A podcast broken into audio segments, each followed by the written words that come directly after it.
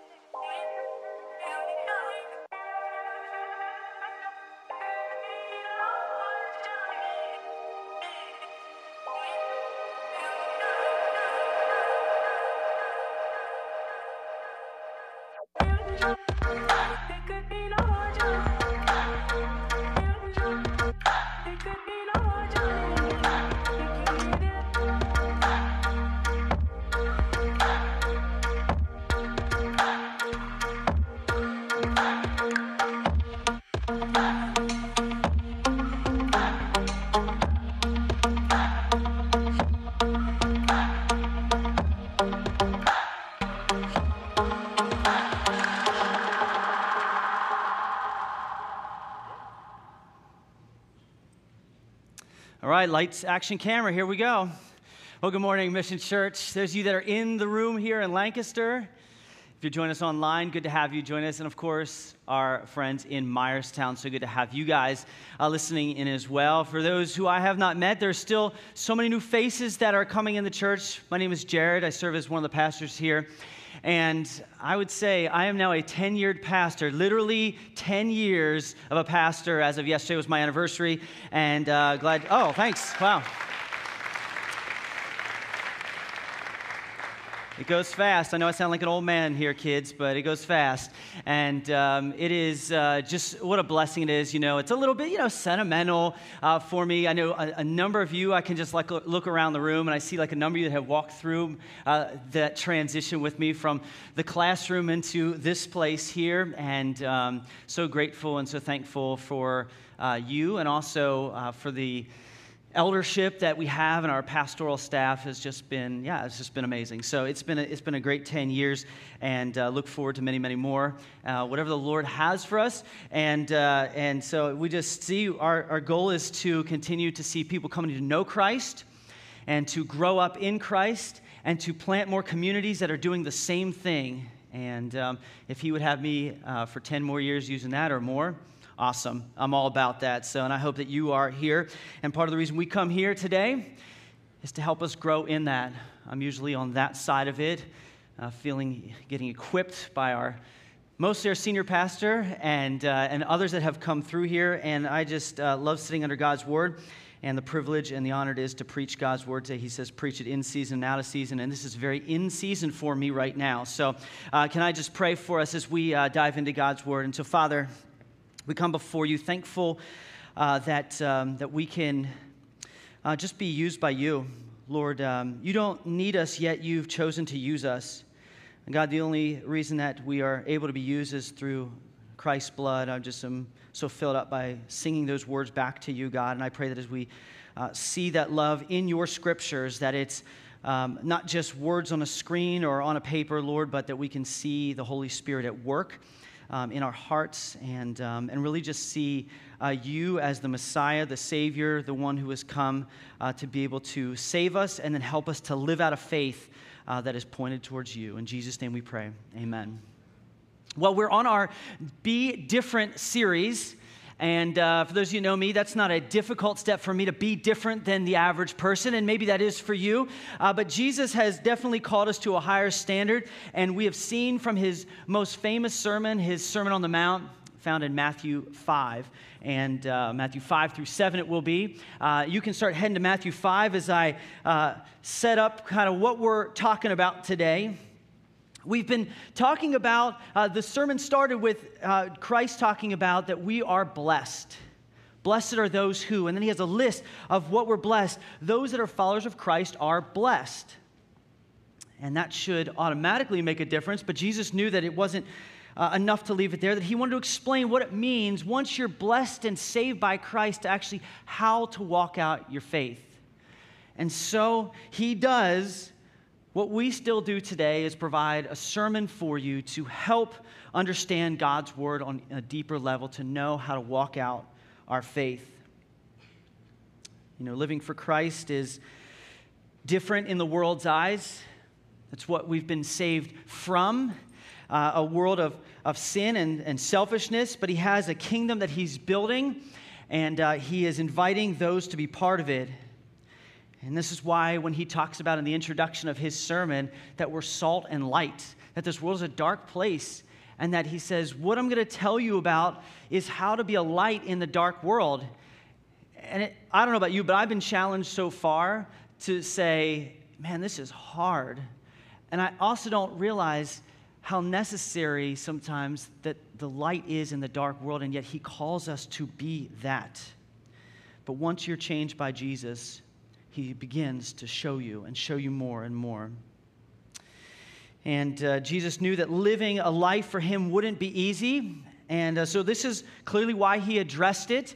And, uh, and another hard topic for us today as Jesus deals with, um, He's going to call His followers of Christ to have a different kind of love. This is a hard topic for me because my inclination of love is not always what's going to be described here. Sometimes it's based on a feeling or reciprocation. If you love me, it's pretty easy to love you back, or at least in my definition of it. But here's the, here's the point of today is that we're called to love like God loves. And Jesus is not just the perfect teacher for this, but he's going to be the perfect model for this as well. And so this morning we have to ask ourselves a couple questions, at least I did in my preparation, is, is who does Jesus love? Now, if you grew up in church and in Sunday school, you got a couple songs rolling around in your head when I say, Who does Jesus love? But how is Jesus' love different from the world? And question is, is are we really supposed to love like Jesus? Because if you think about it, to me, it's is it even possible to love like Jesus? Remember, this is Jesus who loved what he will call his enemies, and he'll even love those that he knows will betray him. That's the kind of love that we're talking about. And when I think of love, I don't always measure it against Jesus' standards of love. When I think about love, I think about the first person I said, I love you too. Outside of my family, of course. My beautiful bride of now 18 years. Some of you in this room remember us in this stage.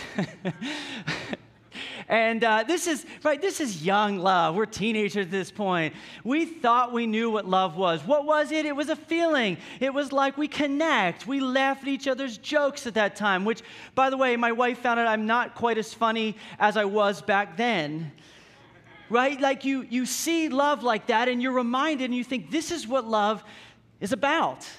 I love you. Now, sorry to tell you, I didn't quite understand the definition of love to the fullest, and I think that my wife is happy that I didn't just stop there at my standard of love. And I think even today, after 18 years of marriage, that I wouldn't uh, say, you know what, I think I've figured out how much I can love you. That would not be a good conversation to have. There's more to be learned. There's more to know about love. There's more depths of it. There's more to explore. And praise God, we are still exploring that and growing in our love. And so Jesus today will say, You might have figured out what you think love is, but I'm telling you, there are deeper levels of it, that there is more to it. And so if you say, Man, I, I feel like I can love my enemies, let's measure it against Jesus' standards to make sure that we know what love is. And so today, Jesus is going to challenge us. And so we're in Matthew 5, starting in verse 38. You've heard it said, an eye for an eye and tooth for a tooth. But I say to you, do not resist the one who is evil. But if anyone slaps you on the right cheek, turn him the other also. And if anyone would sue you and take your tunic, let him have your cloak as well. And if anyone forces you to go a mile, go with him two miles. Give to the one who begs from you, and do not refuse the one who would borrow from you. When we see a love like Jesus, we're going to see the first thing here is that we love without retaliation. He gives some examples in there, but before we get there, uh, that we're to love without a retaliation, Jesus is responding to a popular teaching of the day. Of course he is, because he says, You have heard it said. You're going to notice that as Jesus is laying out his sermon, he's going to deal with a whole section of, You have heard it said, but I say to you. In fact, after he closes these few verses off, this, this message is going to be sort of the end of his point one. He's, he's going to move on to a different uh, topic, a different um, audience with this same audience in the room, but he's really going to be addressing the scribes who did all the writing down and basically were telling the people what the scriptures said. They weren't actually reading it for themselves. And so he had to make sure. He says, You've heard it said that an eye for an eye, a tooth for a tooth. Did they hear this right? Yeah, you're going to see that they heard the words correctly in some ways. Uh, this is uh, coming straight out of Deuteronomy. Deuteronomy 19, uh, he's referring to, makes it very clear he says, in, starting in verse 18, the judges shall inquire diligently. I emphasize the word judges, I'll come back to that. The judges shall inquire diligently, and if the witness is a false witness and has accused his brother falsely, then you shall do to him as he had meant to do to you, his brother. So you shall purge evil from the midst, and the rest shall hear and fear, and shall never again commit any such evil among you. Your eye shall not pity. It shall be life for life, eye for eye, tooth for tooth, hand for hand, foot for foot. So that's what they've heard it said. You could also find the same teaching where a judge is to apply eye for an eye in Exodus 21 and Leviticus 24. So they've heard that it has said that. And so what's the problem? Eye for an eye. The idea there is you're getting justice. It makes sense to me. We all have an internal sense of justice in us. We all want to have our wrongs righted. We get that. It's what we love about movies. They have a justice league out there. Right? It's like what we love about our stories that there's somebody searching to make wrongs right. We understand that. It's in the fabric of our country that there was injustices that are trying to make right. There's that popular saying, I don't get mad, I get even. Right? This idea that an eye for an eye inside of us all, that makes some sense. And, and the issue here is that eye for an eye was, was a principle that was to be carried out by the court system, the, the judges. It comes uh, from this idea, this uh, political principle of lex talionis, a Latin word, means the law of retaliation. It was a punishment that was supposed to resemble the degree and kind. It was adopted by many cultures. You could find this still today out there, and you were supposed to be punished precisely and similarly, at least based on the value. But it was a judge to decide these eye for an eye, tooth for a tooth. And since the intent of lex talionis is for a court, then, uh, and the retaliation there, it's not meant to be placed in our own hands. It makes sense, right? You know, so if I were to get into a car accident, I wouldn't say, all right, get a similar car, line it up, let me drive it over and make that right. It doesn't, because there, there's other value than just the loss of a car that may take place. And what they're saying here, what you'll see is eye for an eye was to be reserved in, the in the court of law. And so, why would we want to take the law into our own hands? Of course, we feel justified to retaliate hurts. We justify our revenge. We don't think that the courts, that, that what God has laid out for us is going to give us the justice that we want. And some of us are even willing to go to places of injustice to get the justice we want. As I said, I've been a youth pastor 10 years, and the one uh, thing that I would advise um, ten, uh, youth pastors to last a long time, and if students uh, have been with me on different places, I have a no prank policy.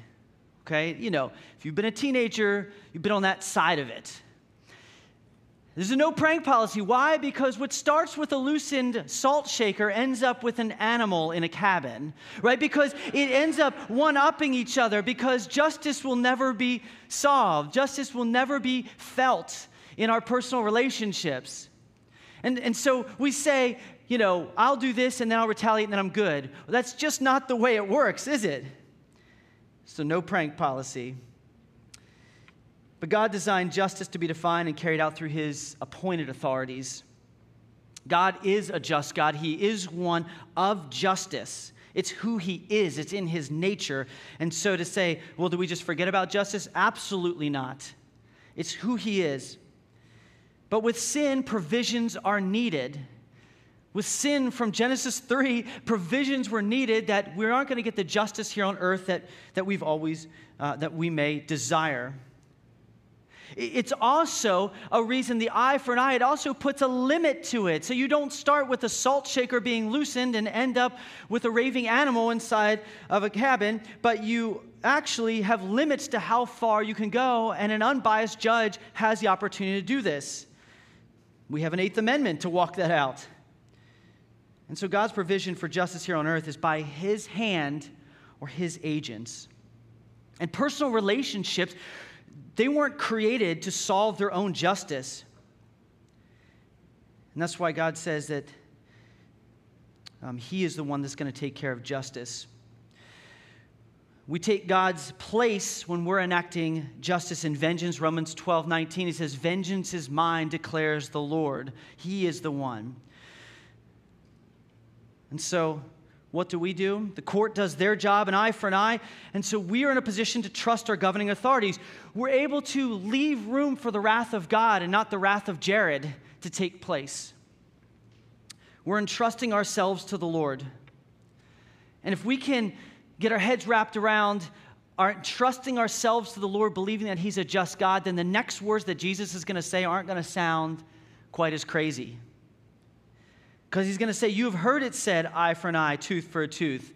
But as Jesus has been doing, he says, But I say to you, do not resist the one who is evil. He says, Do not resist the one who is evil. This is the light in the dark world. Would you not resist the one who is evil? And so, are we really called to a place of non resistance? That's what it says here. The Greek word resistance, antistemi, it's to defend oneself. It's this idea of physically, aggressively defending oneself. And so, he's calling us to a place of non resistance. In other words, we don't retaliate. Now, the evil here, just to make sure, is not an abstract sense of evil. When he says resist the evil one, he, he's not talking about Satan or the devil or evil forces, this abstract thought of like evil out there. It, it's, a, it's a personal, it's a different word that's used. It's, it's in the masculine form. So it's saying, do not resist the one who does evil. The one who wrongs you is another translation. Do not take revenge or retaliate on the one who wrongs you. This especially spoke clear to those in ancient Near East cultures and those in honor societies. Right? Because, because it was an honor, I mean, it was part of maintaining your family honor, is, is to retaliate against the one. And it didn't just stop at a personal relationship, but could go on for generations. And so Jesus was speaking to a culture that was wrestling through this. Remember, we're not too far from this as well. And so Jesus is dealing with our private and personal matters of retaliation, as he has been talking about the ones in our hearts. We're not to retaliate. Now, not retaliating, he's not saying be pacifist in this, because we're called to still confront evil. We're told to confront and stand up to evil, but we're not to retaliate. So, what Jesus is saying is that we don't retaliate against the one who is evil in our personal relationships. Jesus is definitely not against punishing evil. He makes that clear in Romans 13 that the government's place is to punish the evildoer. An unbiased judge is in the place to determine this. And so, picture this my child is out on the playground, and there's a fight that breaks out, and he gets hit there is certain things or they are in a place where they've been attacked on social media whether it's in a group text or instagram or some kind of social media. And then what do they do? As a parent i am called to protect my child to stand up and make sure that i am confronting what is needed there. I, I, I should be in, whether i'm the authority as appointed by the lord or other authorities that may be in place there to be able to make sure that my child is under the authority and being taken care of by the authorities that may be involved in that situation. But I can tell them not to retaliate, at least within their hearts, to not take on the physical aggression, to not get to a place of wanting to retaliate and hatred towards that person that has done that.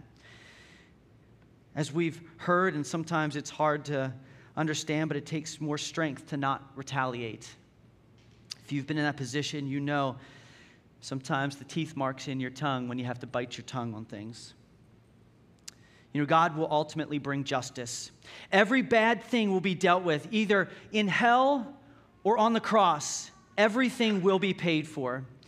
And Jesus calls us to non retaliation and, to trust that He will take care of Jesus, uh, that He will take care of this. And, and for me, I have a whole lot of questions when I hear that. And that sort of sets the premise with it. And Jesus probably was thinking the same thing. He's looking out in the audience because they have some more questions. And so he actually provides us with four mind boggling examples of what love is. And so he can break this down further uh, for us and what it actually looks like to walk this out. And so you've heard it said, an eye for an eye, a tooth for a tooth. But what I say to you is do not resist the evil one. His first example is here how to love an offender. But I say to you, do not resist the one who is evil. But if anyone slaps you on the right cheek, turn him the other also. I sometimes wish I didn't see the words if anyone, right? There's no exceptions to this. If anyone does this to you, if it slaps you on the cheek, right? This idea, it's not the physical pain that bothers somebody. It's, a, it's, a, it's the right cheek, right? Most people are right handed. I'm one of the blessed left handed people in this world, but it's a right handed slap to the right handed cheek. It's a backhand. It's not a physical pain, it's an insulting thing. My dignity has been attacked. That's what he's talking about here. And so when we're insulted, He's saying, Are you willing to turn him the other also, to endure further? We endure insults because that's a different kind of love. Now, I'll say this, but I want to make sure that I pause so that I can uh, be very clear about this that this doesn't apply to someone that's in a situation of abuse or asking to be a punching bag by any means.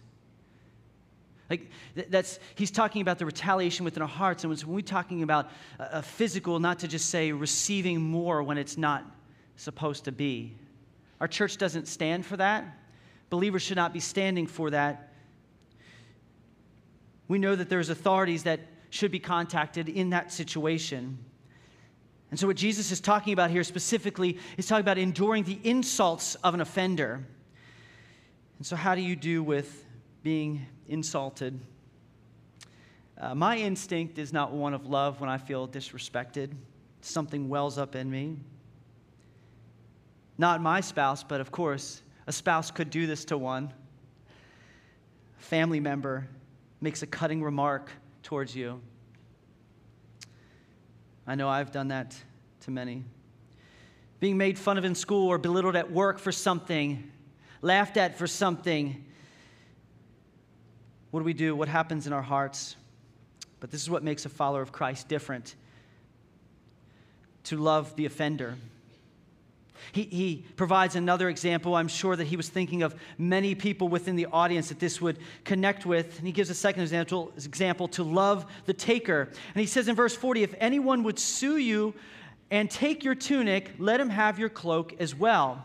If sued for your tunic, that was a provision that was allowed. He says, give your cloak too.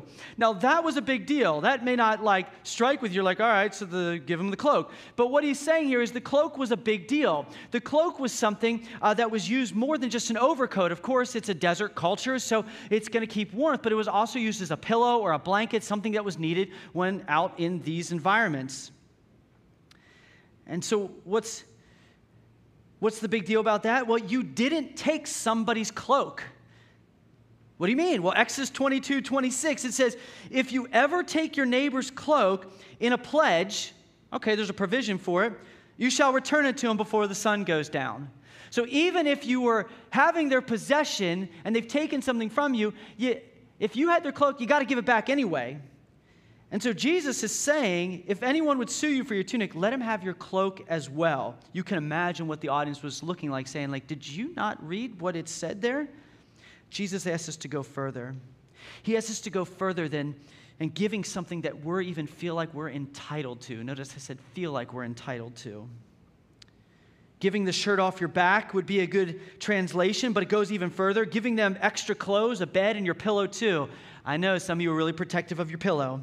And Jesus sets a different standard for love, loving those who take from you and willing to go further than what you're entitled to. That's what makes it look like a different kind of love. If that one didn't hurt, he says, not only do we love the ones that are insulting us and taking from us, but he also says that we're to love our oppressor.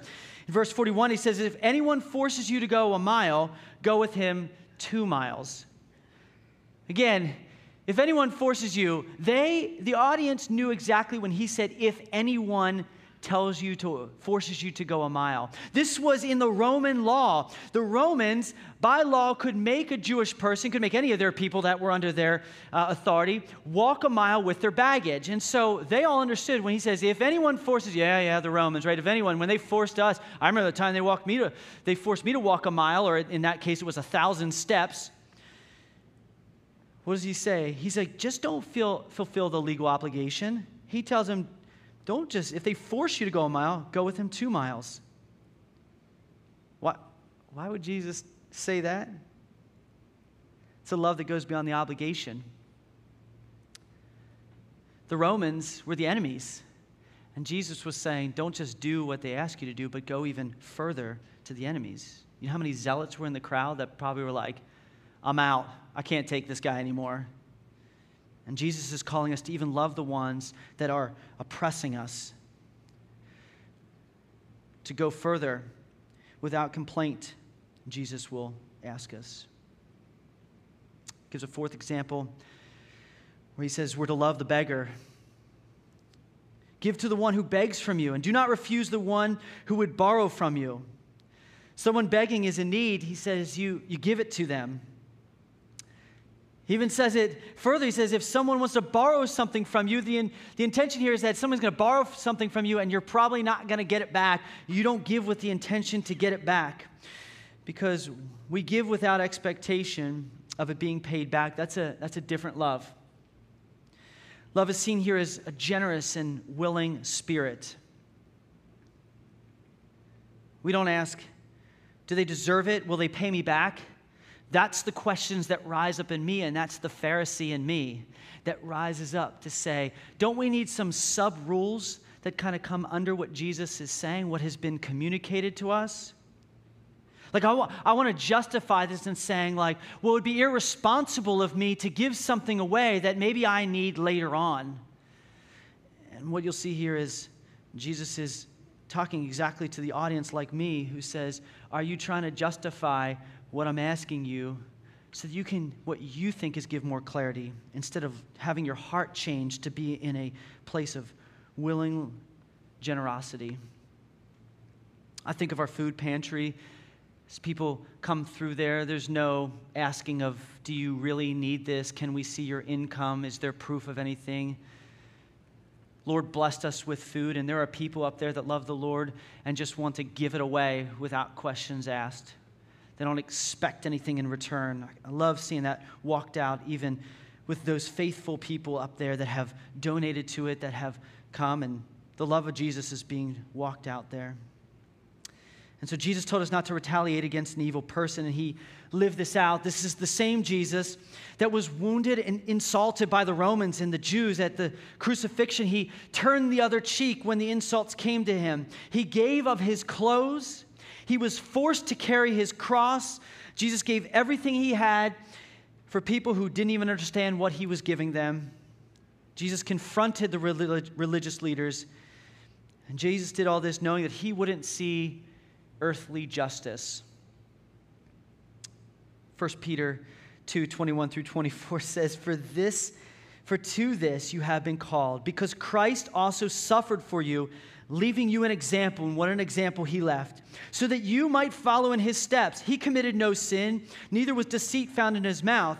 And when he was reviled, when he was forced uh, to do things, he did not revile in return. When he suffered, he did not threaten, but he continued. He continued entrusting himself to him who judges justly.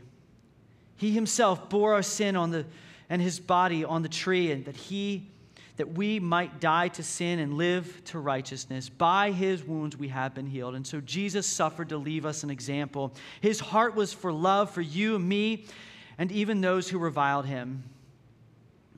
This is the level of how far love can go. A paraphrase of a quote from Thomas Brooks says, To return evil for good, that's just satanic. But to return good for good, that's just human. But to return good for evil, well, that's divine. That is divine. That is the love that Jesus has shown us. Love, like Jesus describes and shows, that is the most powerful force. Martin Luther King said, Love is the only force capable of transforming an enemy to, into a friend, for it has creative and redemptive power. And so when Jesus talks about being salt and light, loving without retaliation is a very bright light. But Jesus not only raised the standard of loving without retaliation, we're also going to see here in the second point that we're to love beyond expectation. Jesus raised our standard to love beyond what the expectations are. Jesus continued to emphasize the same principle, and he's going to go even further in Matthew uh, 5, starting in verse 43.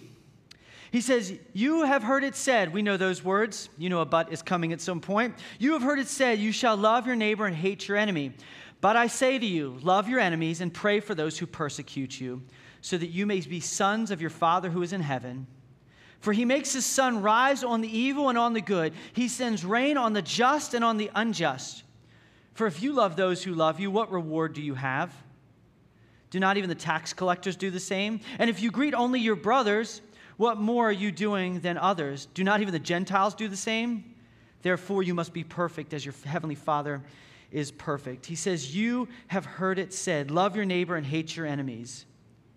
Well, of course they've heard you have heard it said, love your neighbors, right? Like that comes from Leviticus 19. You shall love your neighbor as yourself. If I got any elementary teachers in here, or those of you that remember that in elementary school, I remember a poster was like the golden rule, love your neighbor as yourself. It's probably back when that was a little more allowed in public school.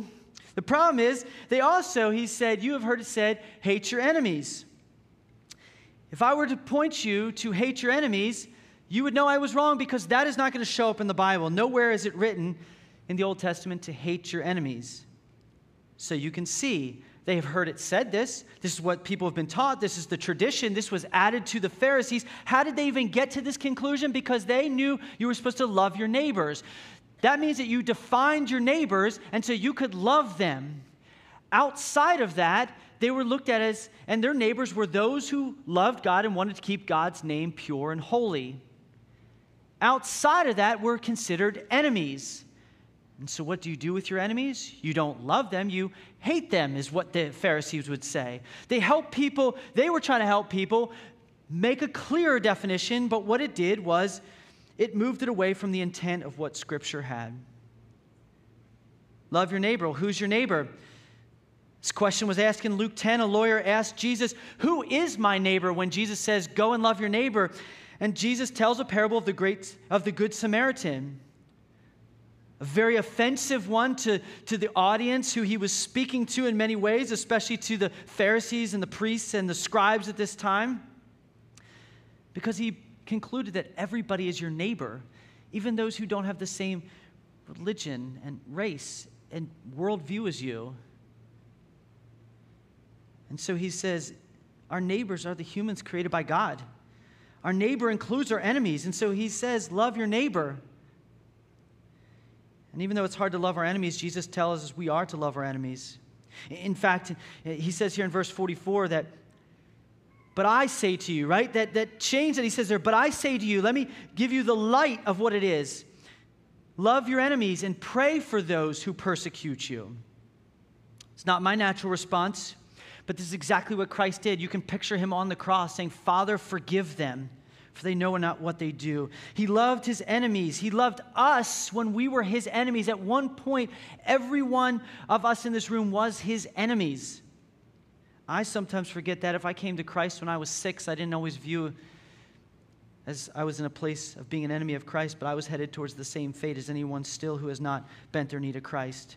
Romans 8 starting in Romans 5, starting in verse 8 through 10, he says, But God showed his love for us that while we were still sinners, Christ died for us. Since therefore we have been justified by his blood, much more shall we be saved by him from the wrath of God. For if while we were enemies, we were reconciled to God by the death of his Son, much more now that we are reconciled, shall we be saved by his life. God loved us when we were sinners and he reconciled to us. And when he says here, that we're to, to love your enemies and pray for those who persecute you. Love here is a present imperative. It's happening now and it's a command. It's a continuous calling that we are to love our enemies constantly and consistently, and that we're to pray for them. Also, a present imperative to do this now. And it's a command to do this, a continuous calling. That we pray for our enemies, and when we do this, we put them before the throne of God. We put our hearts in a proper state towards them. Look, God already loves them, and He's just helping us love them because I don't have the willpower to do that. I don't, and none of us do. C.S. Lewis says that prayer doesn't change God, it changes us and reminds us that we were once enemies, and Jesus brought us to the Father. And so, praying for your enemies. Who's your enemy? Who's the one giving you difficulty? Who's the one that sits in your heart that is thinking about loving beyond the expectation to want to apply retaliation to? He says, Love your enemies and pray for those who persecute you. And God shows love to everyone, whether they accept it or not. He, he says there that, that when we're sons of the Father who's in heaven, it says that what, his, what do we do? God does this for us, that He does this for all mankind. He says He makes His sun rise on the evil and on the good and sends rain on the just and the, in, and the unjust. He says we show it to all. And so my response is not to love with ex- I love with expectations, and I expect it sometimes to be reciprocated. You know, 1 John 4:19, why do we love? Because we love because he first loved us, and we can fully love when we remembered we were fully loved first. If you're thinking I just can't, you're right, you can't. But then we picture what Christ did for us. He reminds his audience not just to stop at loving those who love you. He said there's no reward in that. Verse 46 and 47, he says, So if you love those who love you, what reward is that? There's not, that's not difficult. There's no sacrifice in that. He says, Don't even the tax collectors do the same? And if you greet only your brothers, what more are you doing than others? He says, Even the Gentiles do the same. Love is sacrificial, love is selfless. It's not necessarily convenient. John 3:16, we sang it today. We t- Eric read it today. God loved the world that he gave his only son. 1 John 3:16, by this we know love that he laid down his life for us. So, it is not a sacrifice to love those who love you. even, even non believers, even non followers of Christ can experience at least a taste of love. They can get a sense of familial love. They can get a sense of a romantic love or even a parental love. God allows them to draw them in to know what love is. Of course, tainted with sin, but can experience it. He says, even the tax collectors, Gentiles, the outcasts, have love for at least their kind. And so he says there's no reward in that. And so we need to remember that we shouldn't just resemble the best non believers in our love, but exceed it.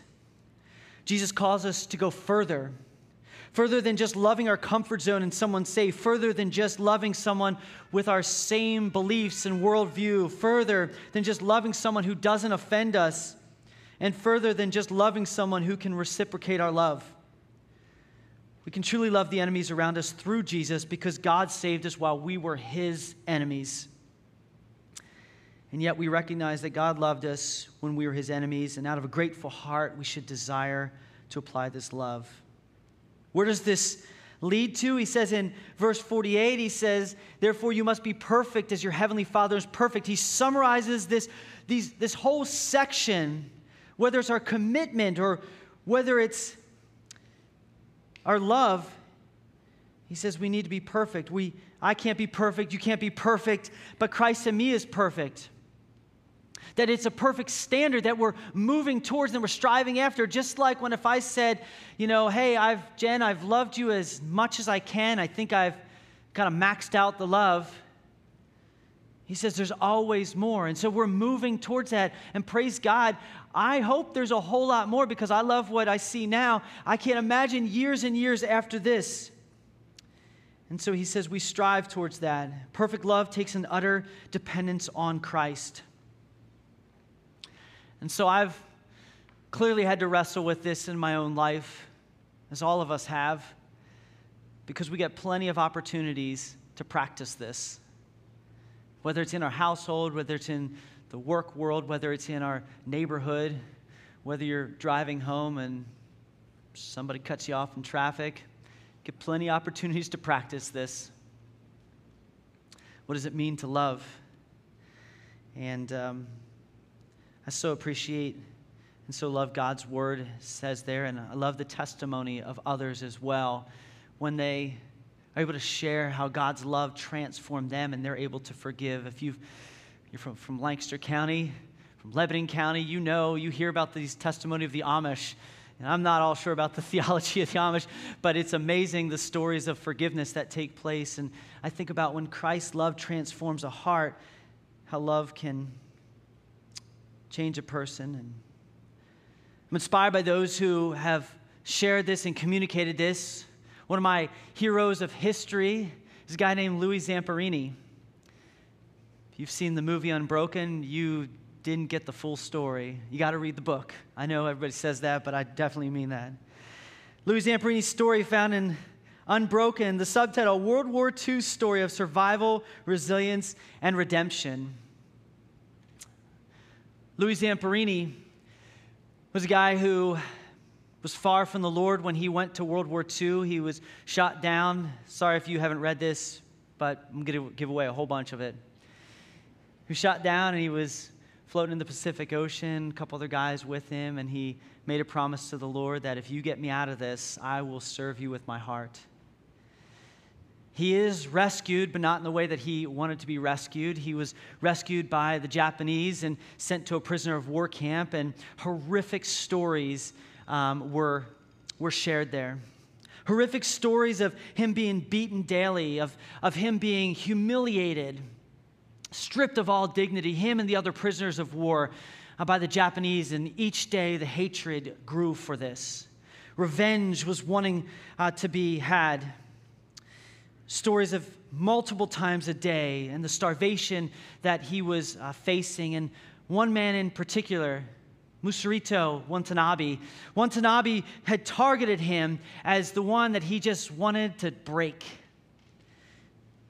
And um, that promise that Louis made that if you save me, God, I'll serve you was far from his mind. He didn't feel like he was saved at this point. That's not what he had in mind. Eventually, the war came to an end and he was freed uh, from his camp, liberated, comes home to California, and life just got more complicated. Never didn't recover from that. He suffered from nightmares and anger, as you can imagine. He drank enough to at least push away the pain for that day. But each day he had to run through the same pattern over and over. He was married, and you can imagine the, the relationship was not an easy one. His wife comes to know Christ at a Billy Graham crusade, and he he's invited to a Billy Graham crusade, which of course he says, Nah, I'm good. I, it's me and my alcohol. I'm good. That's what's going to help me get through this life. Eventually, after the, shall we say, nagging of his wife, he shows up, but he says, I'm not leaving the back row. I'll go to the back row, and that's it. And he sits there as Billy Graham does what Billy Graham does and preaches the gospel clearly. He's agitated, he's irritated, he's angry hearing it. He even hears a story of John 8, the woman caught in adultery, and he starts to see himself in that and is on the edge of his seat saying, Wait a second, Jesus is going to forgive a guy or a woman, a person who was clearly living in sin. He recognized his sin in that moment, gave his life to Jesus, ends up leaving the back row, going forward and following Christ. Immediately, he's following Christ. He changed his way. He went home that day, dumped out the alcohol and he recognized that he had a whole lot of forgiveness to work through. The retaliation was still sitting in his heart, and he knew, he knew at that point that he wasn't going to get the justice that he wanted before he met Christ, but he knew he needed to do something with it. And so in 1952, he went back to Japan. At that point, the Americans, the Japanese were in better uh, terms in terms of relationship. They sort of pushed away some of the animosity that had been uh, with them in the war. And he goes back to Japan in 1952 and he wants to talk to the prison guards and let them know that he has forgiven them. He particularly wants to talk to his main assailant in Watanabe. He goes back and he asks for Watanabe along with the other guys. Hey, where is that guy? And they said, Sorry to tell you, we think he committed suicide. I mean, a lot of these guys fled and hasn't been seen. And so he realized then he wasn't going to get the closure that he thought that he needed. And so he faced each of the other captors and said, I want you to know that I forgive you. I'm sure some of them were broken at that point. Some, many were confused um, with that. And, um, and so he goes back and lives decade after decade until a story came out a few decades later through some news reports, and eventually word gets back to Louis that Watanabe, the guy who was presumed to be dead, is alive. He had fled and went into hiding. And years later, uh, essentially, there was pardons that went on between the Americans towards the Japanese. And so he waited a few more years and eventually surfaced out, kind of like in a hidden place. And Louis like, still have an opportunity for forgiveness. And so he wanted to go meet his captor, and word got back that, to Watanabe that, hey, this guy Louis, and he knew exactly who he was, wanted to meet you. And he was sort of back and forth. I don't know, you know, hey, you know, I was kind of brainwashed at the time. I don't know if I even want to talk about this. And um, eventually, he says, I'm not sure if I want to meet him or not. And so Louis says, I'm going to start heading over there. But since his, I'm not sure if he's going to be able to, I'm going to write a letter to him and at least give this to him, at least my thoughts, so if I never get to meet him. And here's what the letter said to Mutsuhiro Watanabe, as a result of my prisoner war experience under your unwarranted and unreasonable punishment, my post war life became a nightmare. It was not due so much to the pain and suffering as it was to the tension of stress and humiliation caused me to hate with a vengeance. Under your discipline, my rights, not only as a prisoner of war, but also as a human being, were stripped from me. It was a struggle to maintain enough dignity and hope to live until the war's end. The post war nightmares caused my life to crumble. And thanks to a confrontation with God through the evangelist Billy Graham, I committed my life to Christ. Love has replaced the hate I had for you because Christ said, Forgive your enemies and pray for them.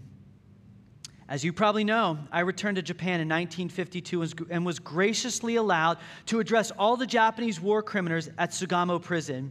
I asked about you, and it was told that you had probably committed suicide, which I was sad to hear. At that moment, like others, I also forgave you and now hope that you would also become a Christian. Without Jesus, Louis wouldn't have been able to write that letter. Well, the way the, uh, the end of that story is Watanabe refused to meet with Louis. He never met him.